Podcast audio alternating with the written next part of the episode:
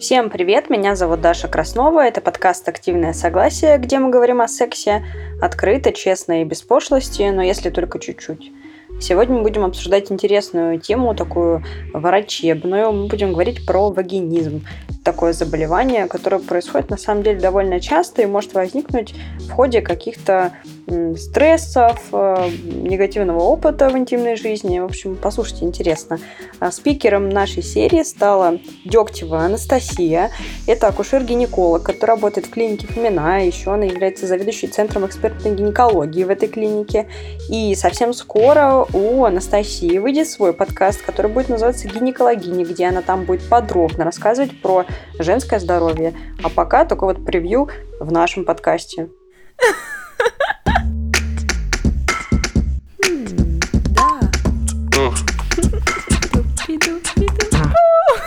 Что? Это секс. Страсть.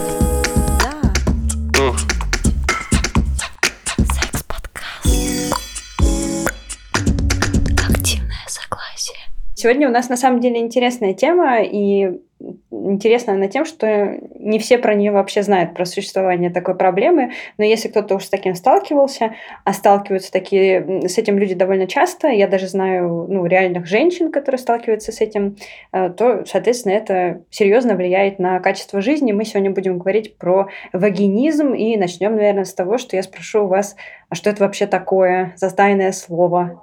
Вагинизм – это непроизвольное сокращение мышц тазового дна, которое находится ближе ко входу во влагалище, и этим самым эти мышцы препятствуют тому, чтобы во влагалище был введен, например, половой член, зеркало, тампон и все-все остальное. Ну, это считается болезнью, и вот это непроизвольное сжатие мышц, мышц оно происходит постоянно, на постоянной основе, или это возникает только в какой-то момент? Типа ты как сжимаешься вся и все?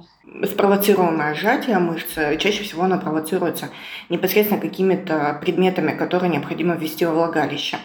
А, читала статьи, что есть данные о каких-то других непроизвольных сокращениях, которые не спровоцируемы, но чаще всего именно они не приносят какого-то болевого синдрома. Но мы должны помнить о том, что бывают э, ситуации, когда вагинизм – это такой частный случай выраженного гипертонуса мышц тазового дна. И обычно, когда есть вагинизм, то другие мышцы тазового дна, они также напряжены и могут вызывать в том числе хроническую тазовую боль у пациента. Если мы говорим про хроническую тазовую боль, то это боль в течение 6 месяцев считается, которая не привязана или привязана к менструальному циклу, но не только в менструальный цикл, скажем так, она происходит. А можете пояснить, вот э, насколько я понимаю, с этими мышцами тазового дна очень большая вообще тема. Э, кажется, как будто они все-таки должны быть в тонусе, и у некоторых они, наоборот, расслаблены, поэтому люди качают эти мышцы. А тут мы говорим вообще про гипертонус. То есть у меня такое, такое конечно, самая простая ассоциация это с напряженными мышцами челюсти. Наверное, всем легко представить. Вот это то же самое?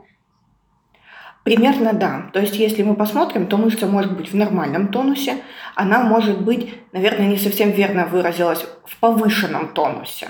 И, соответственно, в таком случае мы говорим о том, что прежде чем ее начинать качать, ее нужно расслабить.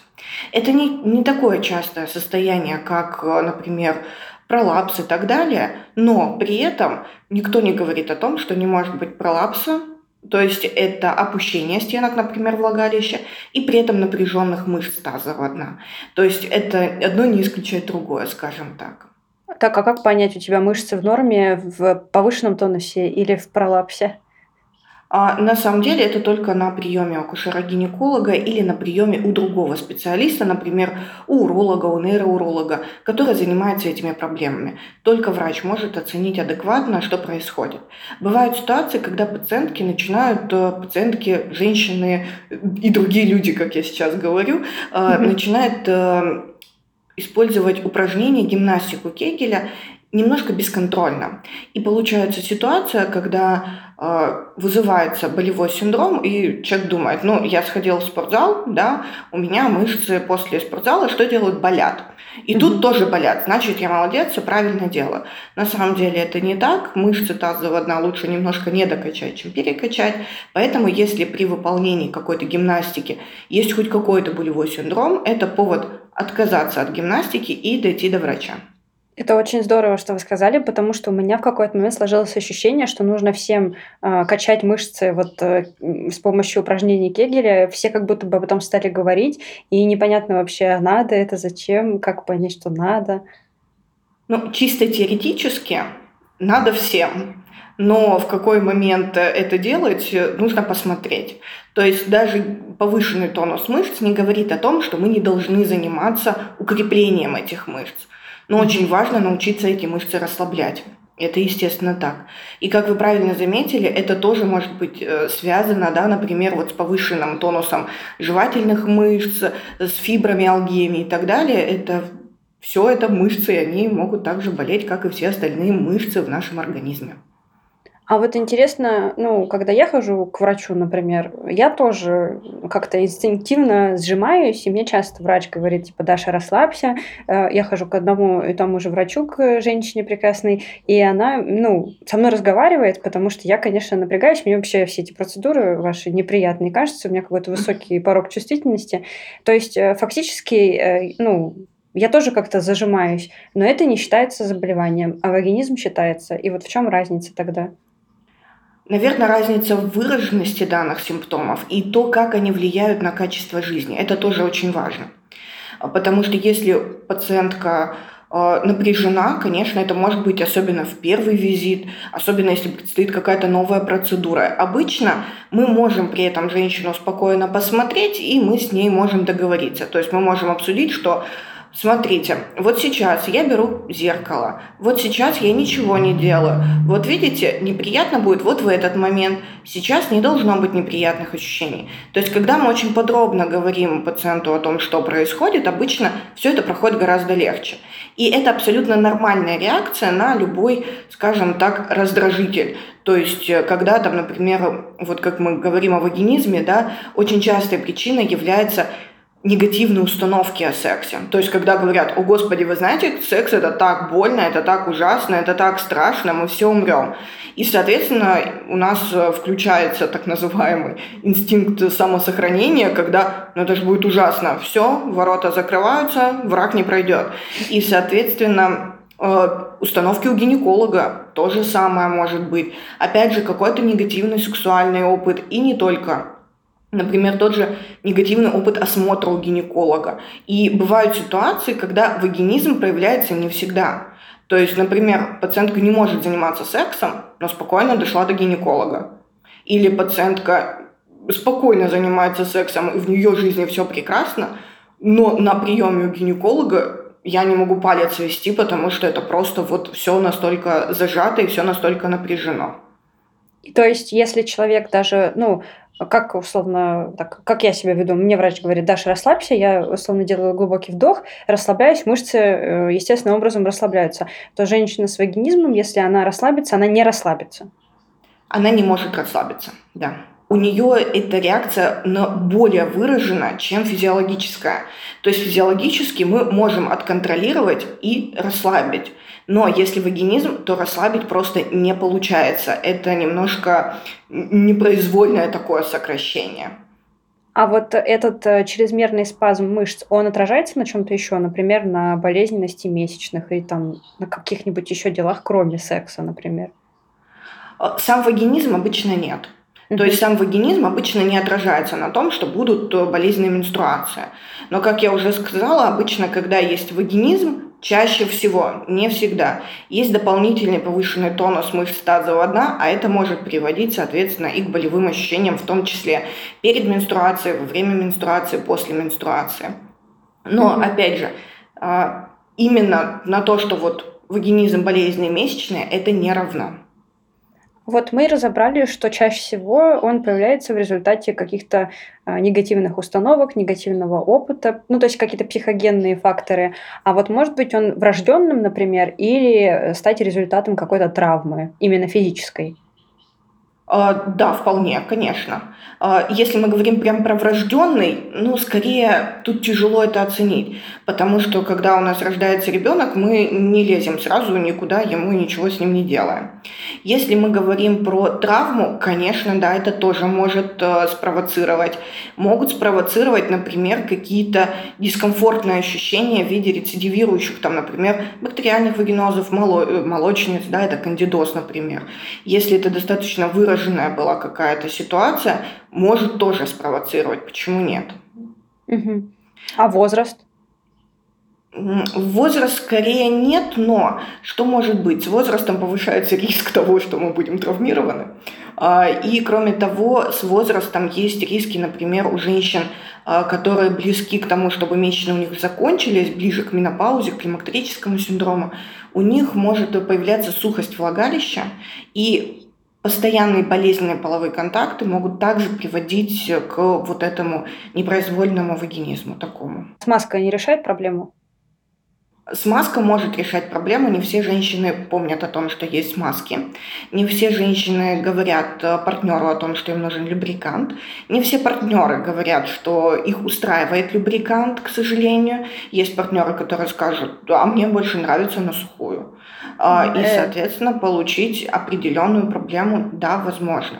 Более того, когда мы говорим про вагинизм, э, есть даже тоже определенные степени тяжести. Бывает, когда вообще враг не пройдет, что называется, никаким образом, но бывает, что женщины могут терпеть э, боль при сексе.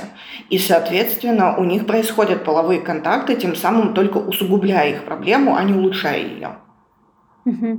Тут надо, наверное, пояснить, да, для девушек, что если вы испытываете боль во время сексуального контакта, то обязательно обратитесь, э, ну, в зависимости от того, а, а к кому обращаться. Вот я хотела сказать к врачу или к сексологу, или к психологу, а потом подумала, может быть, наверное, стоит все-таки сначала просто к врачу, к гинекологу. А, на самом деле вы абсолютно правы, потому что если мы посмотрим э, рекомендации, но, к сожалению, у нас нет отечественных рекомендаций, есть рекомендации зарубежные. Они говорят о том, что у любая женщина или человек с влагалищем, вагиной и так далее, если у него есть хоть какие-то болевые ощущения при сексе, должен быть осмотрен гинекологом. Это принципиально важно. Потому что не только скажем так, головой единой у нас могут быть проблемы. А без... Почему еще могут быть болезненные ощущения при входе только во влагалище? Да, мы даже сейчас не говорим о глубокой диспарионии. Это когда боль при сексе возникает при глубоких фрикциях. Да? Угу. Это может быть банальный кандидоз. Банальный хронический кандидоз может давать боль при половом контакте. Это могут быть дерматозы вульвы, то есть это проблема с кожей и слизистой вульвы. Вы сейчас Может называете причиной. болезни, про которые я даже не слышала, хотя я много знаю а, всего. Да, ну, например, тот же там склеротрофический лихин и так далее. Это дерматологические заболевания, которые могут приводить. Например, у меня была пациентка с красным плоским лишаем. А, это достаточно крупные язвы на вульве, которые приводят к тому, что слизистая становится гораздо менее эластичной, и после того, как ей достаточно долго ставили диагноз, это несколько десятков лет. Это не год, не два, не три, это Ого. почти 15 лет. Ей не могли поставить диагноз. И, соответственно, у пациентки невозможна половая жизнь, потому что это просто очень-очень больно. А, это может быть, например, опять же, вульводиния. Вульводиния – это боль в вульве неясного генеза. Тоже может быть. И плюс важно понимать, что все это может не идти по одному. То есть, грубо говоря, это может прийти все вместе ну пусть не сразу, но как снежный ком у нас может накапливаться вот эта проблема. Там, например, эндометриоз, при котором больно при глубоких фрикциях, боль ассоциируется с сексом, после этого возникать может, например, миофасциальный синдром, это напряженные мышцы, а потом присоединяется к этому дружно вагинизм, и легко при этом может э, прийти и вульводиния. Почему нет? И бывают пациентки, которые собирают суперкомбо, и, конечно, это всегда очень-очень тяжело. Жесть. Э, жаль, что никто из слушателей не будет видеть мое грустное лицо, пока, пока врач перечисляла все эти чудесные названия болезней. Я, кстати, могу вам рассказать, что как-то раз у меня было такое, такое, наверное, распространенная история, что я думала, что у меня обычный цистит, оказалось, что у меня вообще и не цистит, и все это как бы так вот быстро лечится, но я-то долгое время думала, что у меня обычный цистит, который можно вылечить обычной ромашкой, ну, как многие, мне кажется, люди. И в итоге пришло, пришло все к чему? А, к тому, что я стала побаиваться заниматься сексом, потому что любой секс, ну, как будто бы провоцировал, как будто бы цистит, который в итоге оказался не цистит вовсе, и вылечился за неделю. Так что не будьте как я, ходите к врачу. Ну, я теперь тоже, как вы поняли, уже хожу, но мне было страшно, и это вот как раз тот был психологический фактор, когда ты, э, ну, ну, когда чувствуешь дискомфорт, как раз именно потому, что ты боишься. Я вас прекрасно понимаю, потому что у меня у самой фибромиалгия, то есть у меня боль в мышцах, которая ну, не то чтобы не ясного генеза, она ясного генеза, надо больше отдыхать, грубо говоря. Угу. И, соответственно, я стала замечать, что еще и на фоне контрацептивов э, увеличилась э, чувствительность, снизилась любрикация, и, соответственно, секс стал болезненным. И какие-то, и я все прекрасно понимаю, но какие-то вот прям глубинные установки, что как же мужчина будет без секса, они проявились, при том я достаточно сознательная женщина, у меня партнер не абьюзер, он все прекрасно понимает. Но вот в этот момент надо. И я стала в какой-то момент замечать, что действительно при э, введении члена вот прям напряжение. И как только вот э, ты немножко начинаешь обдумывать эту проблему и ее рационализировать, действительно выход из нее становится, ну, по крайней мере, виден. Но это, опять же, невыраженные проявления. У пациентов с выраженными проявлениями все гораздо, конечно, тяжелее. И я прочитала сегодня интересное исследование о том, насколько э, вероятен успех лечения у пациенток с вагинизмом. Мне кажется, это очень важно проговорить. Э, примерно, ну, теоретически 100%. Но это теоретически. Э, практически Получается, около 63% женщин действительно реально излечиться от вагинизма. И плюс еще важно помнить, что есть часть пациентов, которые теряются с наблюдения а, по каким-либо различным причинам, и их потери это около 40%. То есть это достаточно такая немножко грустная, наверное, статистика. Вы, кстати, сказали, что у вас всплыли установки, э, и я вспомнила, что когда я проходила лечение у гинеколога, а, почему-то у меня тоже всплыли те же самые установки, и я думала, я даже сейчас, честно говоря, немножко смешно это вспоминать, но вот я помню, что мне врач говорит, две недели половой покой. И я ей говорю, как две недели? В любое другое время спокойно две недели я могу как бы прожить, мы все спокойно живем. Но в этот момент я думала, как же, две недели, это так ужасно, я такая какая-то бракованная. Ну, в общем, были у меня моральные терзания, хотя тоже все прекрасно все понимают, никто как бы, ну, все только счастливы, что все будет хорошо со здоровьем, э, но мозг он такой. Да, и при этом это очень интересно, потому что абсолютно эмансипированные женщины да, об этом говорят. А да. что мы будем э, иметь, если эта установка вбивалась с детства, и если это было прям таким, э, скажем так, ну, скажем так, если это было основной установкой при воспитании, что мужчина это главное в семье, и что все должно делаться только по его указанию и только с поклоном. Конечно, это будет еще тяжелее. На самом деле достаточно мало специалистов э, в мире, и тем более, к сожалению, в России, владеют э, навыками постановки диагноза и владеют навыками лечения данного заболевания. Потому что на самом деле это только мультидисциплинарный подход. То есть невозможно, один гинеколог пришел и все вылечил. Это абсолютно нереально. А если мы говорим, когда гинеколог, сексолог и так далее все вместе, это крайне редкая ситуация, когда это прям действительно классно и действительно хорошо работает. У нас хорошие отзывы в Петербурге о Марине Пищик. Это врач-сексолог и врач, соответственно, гинеколог. Но это сексолог не просто повышение квалификации, которая есть у многих, по крайней мере, моих знакомых гинекологов, это именно другая ординатура, это ординатура по психиатрии, это получение дальше повышения квалификации по сексологии. И действительно, это можно адекватно работать. И вот в таком тандеме, когда мы идем гинеколог, сексолог, реабилитолог, психиатр, психотерапевт, иногда психолог. Бывает нам нужен, например, специалист по мышцам тазового дна, реабилитолог. Бывает нам нужен человек, который занимается нейроурологией, мышцами тазового дна. Бывают э, специалисты, ну, опять же, секс-терапевты у нас в России их пока нет, но за рубежом они также работают в плане обучения, потому что обучение – это максимально важно к сожалению, вагинизм – это не то заболевание, когда вот вам таблетки, вы пейте, у вас все пройдет. Это требует огромной отдачи от пациента и большого труда от пациента на самом деле. Потому что очень тяжело, когда пациенту ты говоришь, завтра не вылечим. Я видела в сериале э, пример вагинизма, в сериале э, «Ортодокс» да, или неортодоксальная, про девушку из еврейской семьи, которую, соответственно, поженили, о, как, выдали замуж за э, традиционного еврея, и, конечно же, у них союз не по любви, ну и с сексом ну, закономерная проблема.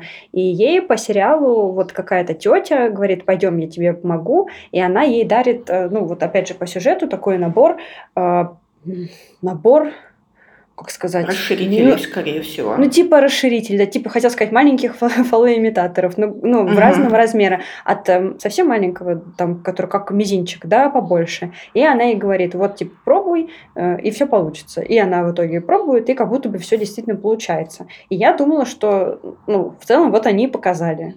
Нет? А, на самом деле, с одной стороны, как бы и да, а с другой стороны нет. Дело в том, что тоже когда мы говорим про вот эти расширители, они могут быть немножко разные. И кроме того, если мы говорим про то, что у нас все идет достаточно выраженно от э, психосоциальных факторов, то ждать, что просто от расширителя все будет классно, не всегда так работает. Более того, иногда пациентов не совсем правильно обучают. Говорят, вот, вот это делай. А потом выясняется, что человек идет через боль.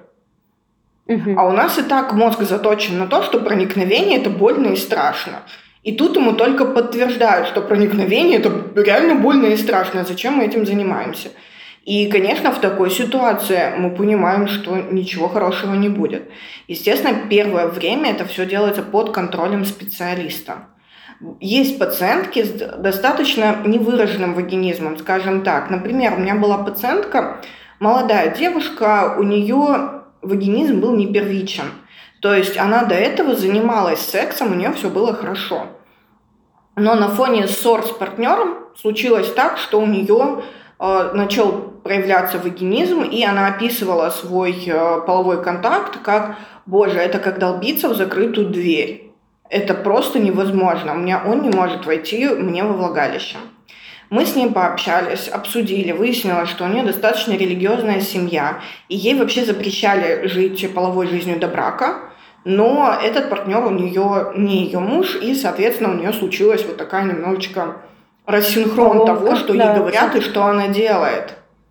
И поэтому, конечно, в данной ситуации мы с ней это обсудили, мы договорились, что плюс, а, я забыла самое главное, она была наказана за мастурбацию в детстве.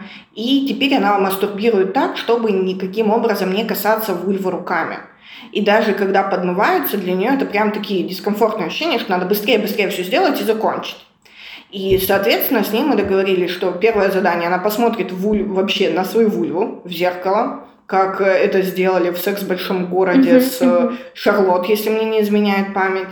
А, и, соответственно, она хотя бы просто снаружи потрогает и поймет, что это не опасно, это не страшно, это не больно. После этого уже была работа с психологом. В таком случае была работа с расширителями достаточно спокойная, потому что она после адекватного разговора далась посмотреться. То есть я спокойно посмотрела ее в зеркалах, даже без дополнительного прям какого-то обезболивания. Для нее это было прям комфортно. Поэтому тут э, надо было решать вопрос с психологом, и у нее это было первично. После того, как она рассталась с половым партнером, со следующим у нее не было никаких проблем. Mm-hmm. То есть э, тут это достаточно легкий случай, но не все случаи именно такие. Если у человека вагинизм, а, это связано... Сейчас. Если у человека вагинизм, автоматически вместе с ним возникают проблемы с либидо или с получением оргазма? Потому что не только проникающий секс у нас э, вызывает оргазм. Далеко не всегда. Может быть, но далеко не всегда. А чаще всего либидо и оргазм у них абсолютно сохранны.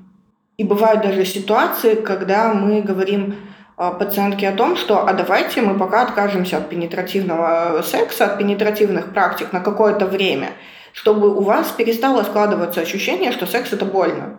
То есть мозг привыкает к тому, что да вроде как все хорошо, вроде как все замечательно. И, соответственно, происходит расслабление. Это одно тоже из пунктов по лечению.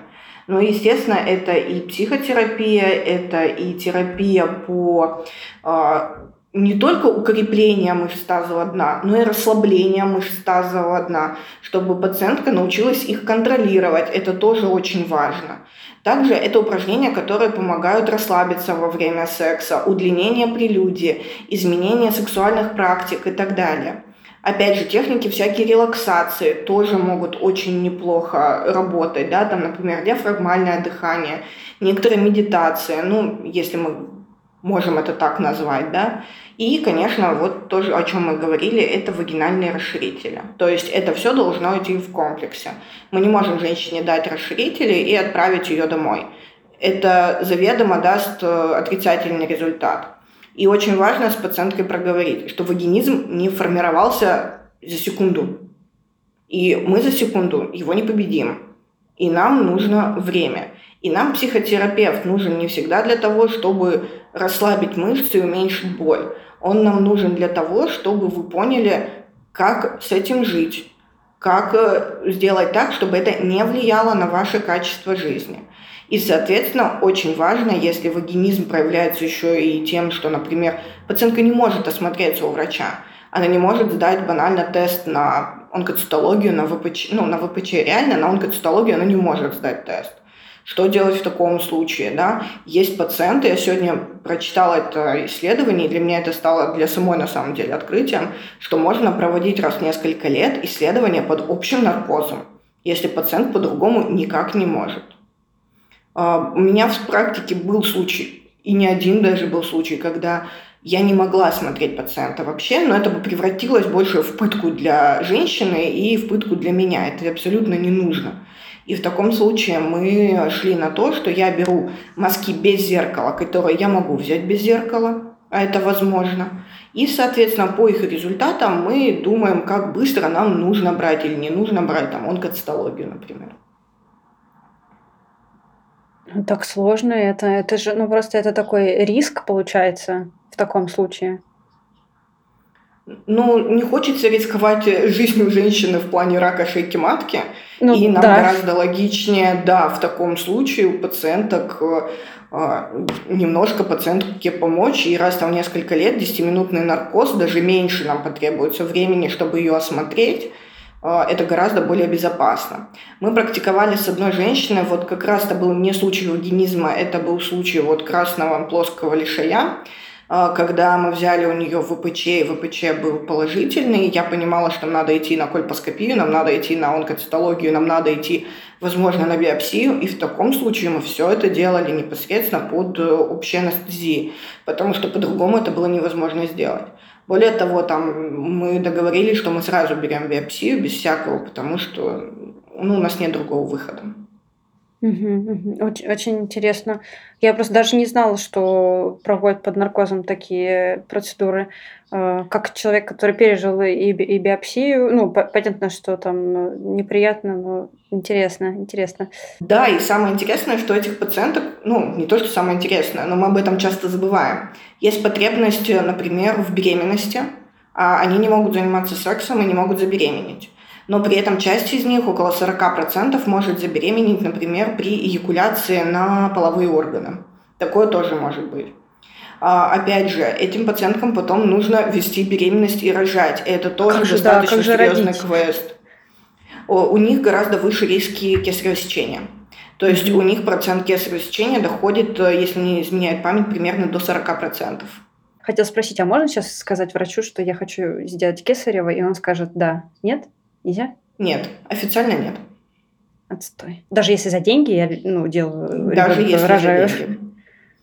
Да, даже если за деньги вы делаете ребенка, нет, нельзя. Официально это нельзя, должны быть показания. В Российской Федерации кесарево по желанию женщины не ну, запрещено. А в Европе? А, Не во всех странах далеко. Я знаю, что в Бразилии разрешено по желанию женщины точно. М, Кесарево. Так интересно, я думала, что уже все, уже можно. Так, вот интересно, мы сказали, э, когда вагинизм может э, ну, мешать жизни, да, и это болезнь, но я встречала вот в сети, даже это, я честно скажу, это одна из спикерок подкаста, активистка и секс-просветительница, у нее вагинизм, но она не практикует э, пенетративный секс и говорит, вот, мол, врачи меня всегда предлагают полечить, но это моя особенность, и я ее лечить не хочу. Почему вы называете болезнью то, что мне в жизни не мешает? Вот как вам такое мнение? Как мы вообще определяем, что есть болезнь, а что просто такая особенность человека? Ну, скажем так, если это не вредит жизни человека, не вредит его здоровью и качеству его жизни, то зачем мы будем в это лезть? Это достаточно тяжелая терапия. Она требует отдачи от пациента. Если пациент не настроен лечиться, надо от него отстать. И опять же, я обычно говорю, мы не можем всех спасти. И мы не должны всех спасать. Лечение не должно быть страшнее, чем заболевание. И если у пациентки есть вагинизм, при этом она говорит, что вы знаете, я лучше раз в три года приду и под общим наркозом возьму цитологию ВПЧ.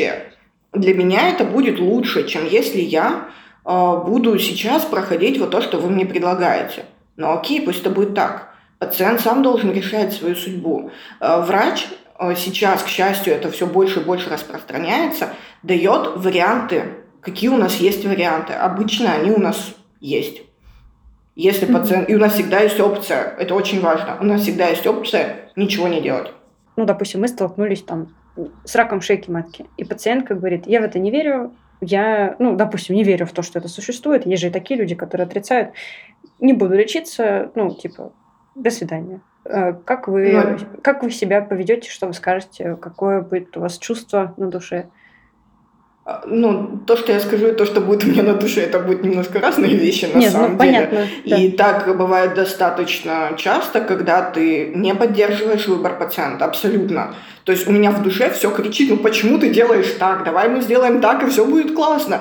Зачем мы идем, прости господи, через жопу, я прошу прощения за вот мой французский. А, Но бывают ситуации, когда ты не, ну, опять же, ты не заставишь никак. И все, что ты можешь сказать, у вас есть вот такие-то риски умереть в течение такого-то времени. У вас есть риски вот этого, вот этого и вот этого. Подумайте над этим, пожалуйста. Вот психолог, потому что есть вот эта фаза отрицания абсолютного. Вы можете, я обычно это тоже, это очень важно проговаривать на самом деле. Вы можете получить второе мнение. Почему нет? Третье, пятое мнение. Почему не сделать именно так? Возможно, кто-то сможет подобрать лучшие слова, чем я, и помочь человеку. Но это очень важно принимать решения. И бывают пациенты, которые приходят, и я не согласна с тем, что они делают. И я понимаю, что это малоэффективно то, что они делают. Но это их выбор. И я не имею права тут сказать, э, надо вот так делать, я бы так сделала. Я это я, они это они. Это так ужасно. Мне, кстати, всегда было тяжело, когда врачи говорят, вот мы можем, мы можем понаблюдать, а можем сделать вот это, а можем таблеточку выпить, а можем и не выпить. И ты такой думаешь, «А, скажи мне, скажи мне, женщина, что я должна сделать. Нет, ну это тоже другой подход к пациенту. Почему нет? Бывает, когда пациент сидит и говорит, доктор, я не знаю, вот что мне выбрать? Ты говоришь, ну смотрите, это я давайте вот так сделаем. Вот Да. так вас устроит? Да, нормально, окей, давайте так сделаем. Причем все равно где-то в глубине души ты, ну, как бы ты ни был, ты человек, ты можешь тяготеть к одному из вариантов, и это все равно может немножечко поворачивать консультирование в одну или в другую сторону. А, При том, что это будет абсолютно объективное консультирование, вопрос, опять же, как ты выберешь слова. Это же тоже очень важно. То есть ты можешь сказать, что там, не знаю, а, это лечение, оно имеет вот такие, вот такие, вот такие плюсы. Ну, вот такие минусы, конечно, есть, но, в принципе, обычно это так. а может сказать, вы знаете, риски вот такие, вот такие, вот такие. Есть, конечно, и плюсы. Ну, то есть это mm-hmm. абсолютно разное консультирование. Иногда ну, просто по-человечески может выйти, что ты вот как-то повернешь в свою сторону. Так бывает. Да, у меня так врач сказала, будем за тобой наблюдать. Ну, можешь приходить раз в год, а можешь раз в три года. И я стабильно раз в год. Она всегда знает, что я приду, потому что я ипохондрик и буду проверяться всегда. Ну, конечно. Ну, у вас есть информация, вы делаете свой выбор, это тоже очень важно. Да. Пока я готовилась, я увидела такой необычный термин, что вагинизм ведет к виргагамии. Вот вы знаете, что это такое? Если честно, что такое виргагамия, я узнала после того, как вы мне прислали вопросы, я погуглила, потому что я на самом деле не знала, что это называется именно так. Я знала, я что это знала. существует, но именно термина нет. Виргагамия – это жизнь в браке без половых контактов. А, это, соответственно, ну, это частое следствие вагинизма, когда есть партнер, но секса при этом с ним нет. Именно в классическом понимании секса пенетративного это действительно встречается. А можем ли мы сказать, что все пары в какой-то момент приходят к вергогамии? А вот это, кстати, хороший вопрос. Но тут, наверное, я так поняла, что отличие от просто пары, где вообще никто не живет половой жизнью, скорее в той ситуации, что никогда не жили половой жизнью. То есть это не охлаждение отношений, это не, не снижение сексуального желания, да, например. Это именно вот такое изначально такой брак. Одним из таких примеров является поэт Блок, Александр Блок, один из моих любимых поэтов. Александр Блок и дочь Менделеева, они жили именно в таком браке. Он не мог к ней прикоснуться, потому что она прекрасная дева, и он как раз писал вот эта незнакомка и так далее, что вот она такая потрясающая, она прям святая женщина, но при этом и ППП он получал совсем от других несвятых женщин. Это совсем другая история. А у Блока, наверное, вот этот комплекс Мадонны и блудницы случился со своей женой. Вот, да. Да, это именно вот оно. Очень интересно. Вот, э, кстати, если мы отойдем немножко от вагинизма, потому что кажется, что мы там уже все разобрали, а, насколько я знаю, непроизвольное сокращение мышц может произойти и с человеком, который ничем не болен. Например, э, во время секса можно сдавить половой член неожиданно. Ну, это скорее будет просто разовый акт вагинизма, но опять же это достаточно редкая история. И если честно, я знаю только тех, кто знает того, у кого это было. Но точнее не у самого этого человека, а врач под скорой что-то такое принимал. Но это прям крайне редкая ситуация, когда партнер не, партнер не может вытащить член из влагалища. И обычно есть такие даже небольшие памятки для самопомощи, что можно сделать, да, это подложить грелку, а, если получится отнести партнершу в теплую ванну или в теплый душ, именно для того, чтобы все расслабилось, постараться ее как-то успокоить. А почему в целом вот происходит сокращение, например, во время оргазма у нас? Оргазм может вызывать непроизвольное сокращение мышц тазового дна. Скорее всего, это связано с тем, что когда мы стимулируем клитор, все-таки сейчас считается, что все оргазмы у женщин, они клиторальные, мы стимулируем тем самым немножко и половой нерв. И, соответственно, половой нерв тоже может давать э, сокращение мышц тазового дна, потому что половой нерв иннервирует мышцы тазового дна. Угу. И последнее сокращение мышц, которое мы на сегодня разберем, это, наверное, сокращение мышц во время э, месячных. Почему э, матка так спазмирует и так больно из-за этого всем? А вот это другая история чуть-чуть, потому что если мы посмотрим, э, матка это не поперечно-полосатая мускулатура. То есть если мы посмотрим на мышцы тазового дна, это такие же мышцы, как, например, у нас в руках, в ногах, в прессе и так далее. Но если мы посмотрим на матку, то у нас вызывается не совсем мышечный спазм, дает нам эту боль, да? Скорее тут немножко другая история. Если мы говорим про первичную дисменорею, это боли при менструации, которые не являются следствием какой-то органической патологии, да, например, это э, все, что касается там миом, эндометриоза и так далее, угу. э, то пока теория следующая что в эндометрии вырабатывается очень-очень много веществ, которые являются медиаторами боли, так называемые простагландины. И вот эти простагландины, они сокращают матку настолько сильно, что происходит ишемия. И происходит, ишемия – это недостаток кислорода. И происходят вот эти болевые ощущения. Они могут действительно выглядеть как спазмы в том числе. А, что нужно делать? В таком случае важно помнить, ножпа не помогает. Она не должна помогать. Если она вам помогает, прекрасно, но более эффективные средства – это не стероидные противовоспалительные средства, типа ибупрофена, найза и так далее. Или, точнее, не только или и, это могут быть в том числе тепловые процедуры. То есть это грелка на низ живота, теплая ванна, теплый душ, согревающий пластырь на низ живота тоже могут помогать. А если мы говорим про сексуальные дисфункции, если мы говорим про другие причины болей при половых контактах, то, кстати, у нас скоро очень стартует уже подкаст «Гинекологиня». Мы должны выйти 14 марта, и все для этого очень активно делаем. У нас будет как раз первый выпуск, посвящен сексуальным дисфункциям у пациенток с онкологическими заболеваниями. И далее у нас будут также вопросы с человеком-нейроурологом, с экспертом по хронической тазовой боли, где мы будем говорить именно о других причинах болей во время секса. И я надеюсь, даже у нас получится встретиться с э, данным прекрасным экспертом еще раз, это Оля Старосельцева, и, соответственно, разобрать некоторые кейсы, некоторые истории женщин, у которых есть такая проблема.